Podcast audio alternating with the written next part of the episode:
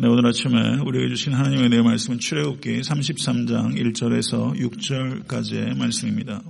네, 출애굽기 삼십삼 장 일 절에서 육 절까지의 말씀 다 같이 합독하도록 하겠습니다.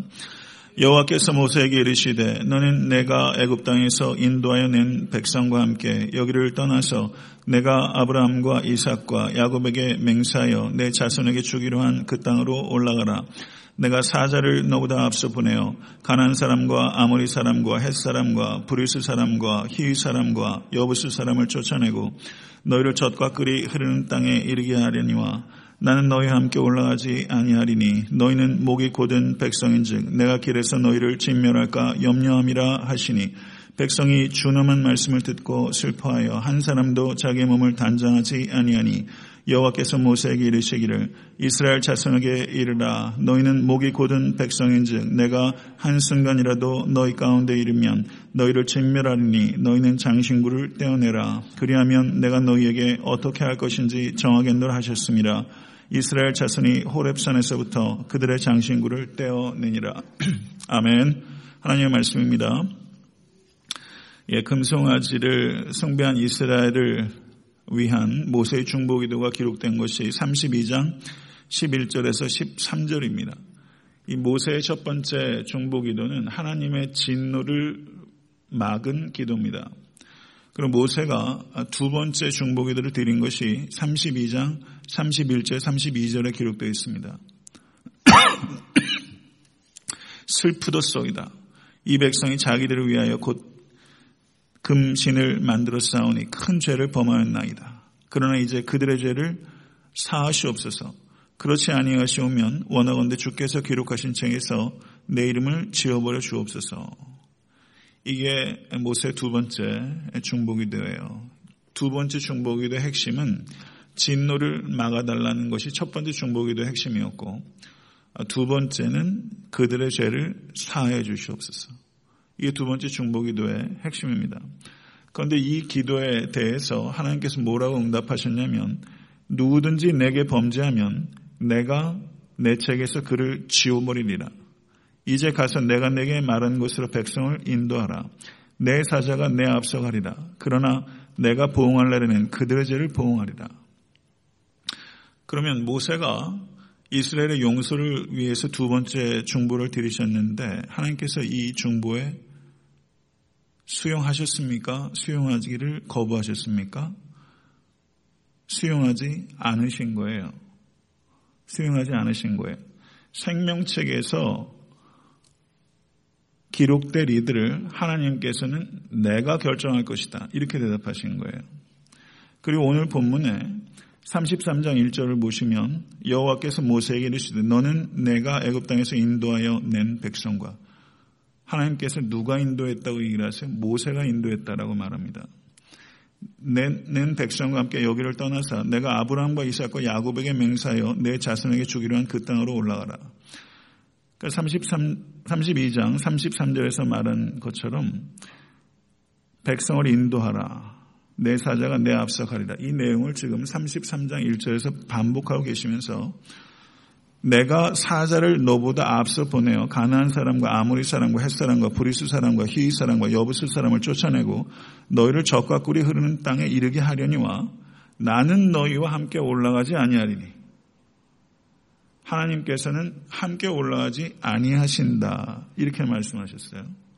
하나님과 이스라엘 백성 사이의 관계가 완전히 복원이 됐습니까? 복원이 되지 않았습니까? 복원이 되지 않았어요. 복원이 되지 않았어요. 그래서 다음 이번 토요일에 제가 설교할 내용이지만 모세가 다시 중보하게 된 과정이 기록되어 있습니다. 성도 여러분, 우리가 신앙생활을 왜 합니까? 가나안 사람과 아모리 사람과 헷 사람과 브리스 사람과 히위 사람과 여부스 사람을 하나님께 쫓아내신다 그러셨어요. 그런데 하나님께서는 함께 가지 않으신다고 하셨어요. 내 삶의 문제가 해결되는 것과 하나님께서 나와 함께 하시는 것, 어느 쪽이 더 중요한 겁니까? 하나님께서 나와 함께 하시는 것이죠.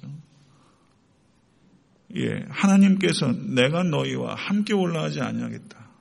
이것을 가지고 모세가 씨름하는 내용이 칠 절 이하에 기록되어 있는 거예요. 성도 여러분, 하나님과의 완전한 관계 회복을 위해서 우리가 모세처럼 기도할 수 있어야 됩니다. 하나님과의 관계가 회복이 되지 않으면 이것보다 뼈아픈 문제가 없어요. 이게 문제의 근본이에요. 이것에 대해서 진심으로 우리가 생각한다면 우리의 생각이 그리고 우리의 삶이 바뀌게 될 것입니다. 하나님께서 동행하기를 거부하신 이유가 삼 절 후반부에 나오는데 너희는 목이 곧은 백성인즉 내가 길에서 너희를 진멸할까 염려함이라 이렇게 말씀하셨어요. 하나님께서는 이스라엘 백성과 함께 동행하기를 거부하신 이유가 내가 이스라엘 중에 있으면 내가 이스라엘 백성을 진멸할까 그것을 하나님께서 생각하셔서 이스라엘 중에 거하지 않겠다. 저는요 여기에서 우리가 하나님의 고통을 읽을 수 있다고 생각합니다. 하나님의 고뇌를 볼 수 있어요. 하나님께서 죄를 혐오하십니다. 믿으십니까? 하나님께서 죄를 혐오하세요. 그런데 하나님의 고통은 그 혐오하는 죄를 짓는 죄인을 사랑하신다는 거예요. 이게 하나님의 고통이에요. 이 하나님의 고통이 극치적으로 계시가 된 장소가 예수 그리스도의 십자가입니다.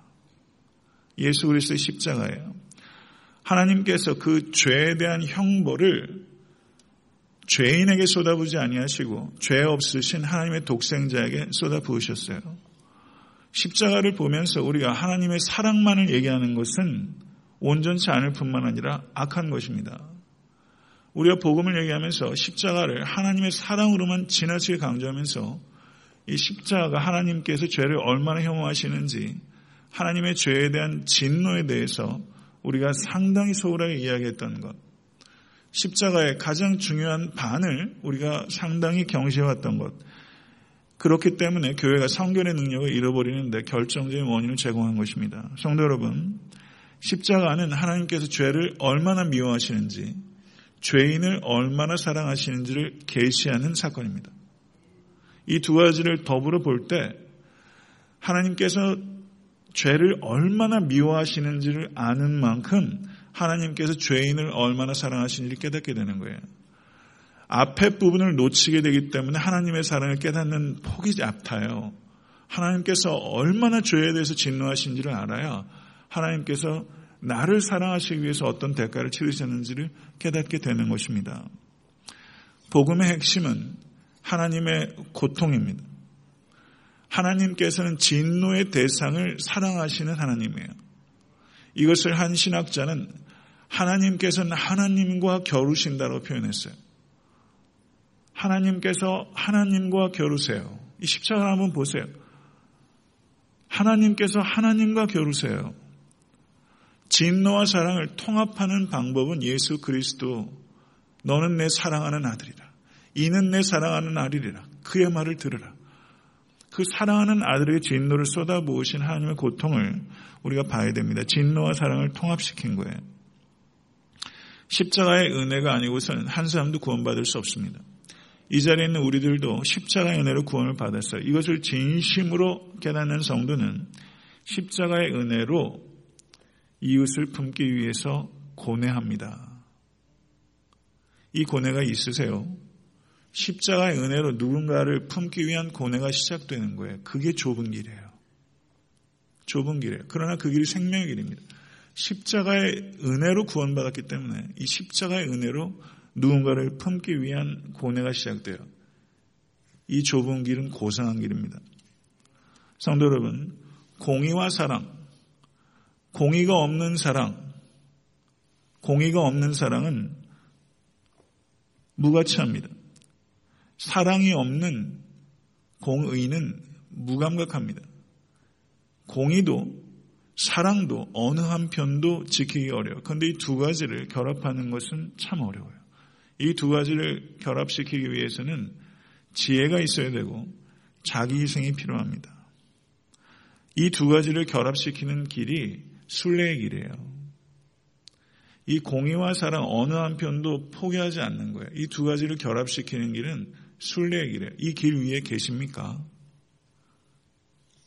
성도 여러분, 함께 올라가지 않으시겠다는 하나님의 준엄한 말씀을 듣고 이스라엘 백성들이 슬퍼하며 한 사람도 몸을 단장하지 않았다. 이렇게 말하고 있습니다. 하나님께서 모세에게 말씀하시기를 너희는 목이 고든 백성인즉 내가 한순간이라도 너희 가운데서 이르면 너희를 진멸하리니 너희는 장신구를 떼어내라. 그리하면 내가 너희에게 어떻게 할 것인지 정하겠노라. 하나님께서 어떻게 하실 것인지 정하겠노라 라고 말한 것을 볼 때 희망의 씨앗이 있어요 없어요? 있어요. 내가 어떻게 할 것인지 정하겠노라. 장신구는 어디에서 얻은 것입니까? 이스라엘 백성이 출애굽할 때 누구로부터 얻은 거예요? 애굽 사람으로부터 얻은 거예요. 하나님께서 애굽 사람으로부터 빼앗아서 이스라엘에 주신 것을 이제 누구로부터 빼앗으시겠다는 거예요? 이스라엘 사람들로부터 빼앗겠다는 거예요. 하나님께서 이스라엘 백성의 전리품으로 주신 것을 이스라엘 백성들은 최악으로 쓴 거예요. 그렇죠.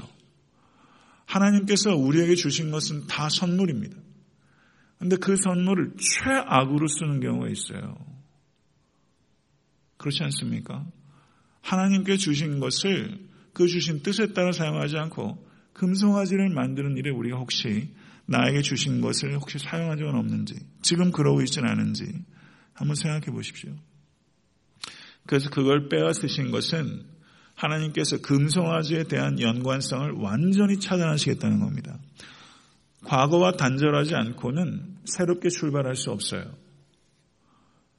아멘? 맞습니까? 과거와 단절하지 않고는 새롭게 시작할 수 없어요. 먼저 옛사람을 버려야 돼요. 그래야 새사람을 입을 수 있어요. 같이 껴입을 수 없습니다. 그런데 많은 사람들이 껴입어요. 옛사람과 새사람을 같이 입으려고 해요. 우리가 버려야 될 장신구, 여러분이 버려야 될 장신구, 제가 버려야 될 장신구가 있어요. 그게 뭔지를 보세요. 아브라함의 하나님께서 뭐라고 말씀하셨습니까? 본토 친척 아비 집을 떠나. 그게 아브라함이 버려야 될 장신구였어요. 본토 친척 아비 집이에요. 본토, 본토를 떠나는 거 어렵습니다. 한국에서 이민 오는 게 쉬우시던가요? 아마 생각이 여러 번 바뀌었을 거예요. 본토 떠나기 어려워요. 본토를 떠나는 것보다 어려운 건 친척이고요. 친척을 떠나는 것보다 어려운 건 아비집입니다. 이 세 가지를 떠났어요. 그러면 이게 뭘 상징합니까? 내게 익숙한 사람, 익숙한 일 떠나는 거 어려워요. 그래가지고 생면부지의 땅에 와가지고 생전 안 해보던 일들 하시잖아요. 그게 얼마나 위험하고 얼마나 부담스러운 일이에요. 성도 여러분, 예수님께서 디베레 바닷가에서 베드로를 부르실 때 베드로가 버려둔 게 뭐예요? 금을. 세베데 아들 야고보 요한이 버려둔 게 뭐예요? 그들이 버린 것은 세베데를 버려야 됐고 사꾼을 버려야 됐고 그리고 배를 버려야 됐습니다. 우리가 예수를 따르기 위해서는 버려야 돼요. 아무것도 안 버리고 예수를 따르고 있다면 그거는 예수를 따르고 있지 않다는 증거예요. 그럴 수 없느니라. 그럴 수 없습니다. 아무든지 나를 따르려거든 자기를 부인하고 자기 십자가를 들고 나를 쫓을 것이니라. 그리스도인의 길은 자기 부인의 길입니다. 믿으십니까?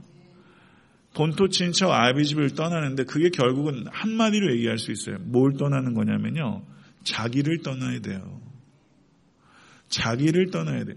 자기 부인처럼 어려운 게 없어요. 자기와 싸우는 것처럼 어려운 싸움이 없어요. 이 싸움이 제일 어려운 싸움이에요. 옛 본성과 싸우는 싸움입니다. 자기를 떠나야 돼요. 성경의 일관된 가르침이 뭐냐면요. 성도 여러분, 하나님께서 그리고 예수께서 제자를 부르실 때도 이 세상의 관계들은 다 의미 없다 이런 뜻이 아닙니다. 어떤 뜻이냐면 이 세상의 어떤 관계보다 중요한 것이 하나님과의 관계란 뜻이에요. 이 세상의 어떤 일보다 중요한 것은 하나님의 일이란 뜻이에요. 받아들이십니까?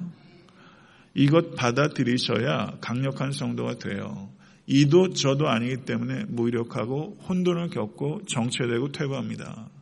이 세상의 어떤 일보다 중요한 것은 하나님의 일이요. 이 세상의 어떤 관계보다 중요한 것은 하나님과의 관계예요. 성도 여러분, 이것을 진심으로 믿으십시오. 장신구를 자꾸 가지려고 하는 사람들이 많이 있어요. 성도 여러분, 그게 욕심이죠. 욕심을 통해서 사람이 행복해지지 않아요. 욕심을 체험으로 행복해지지 않아요. 욕심을 버림으로 행복해져요. 오늘 아침에 기도하실 때 내가 떼어 버려야 될 장신구가 무엇인지 생각하세요. 장신구를 떼어내면 죽을 것 같은데 안 죽어요. 장신구를 떼어내야 살고, 장신구를 떼어내야 자유하고, 장신구를 떼어내야 능력받습니다.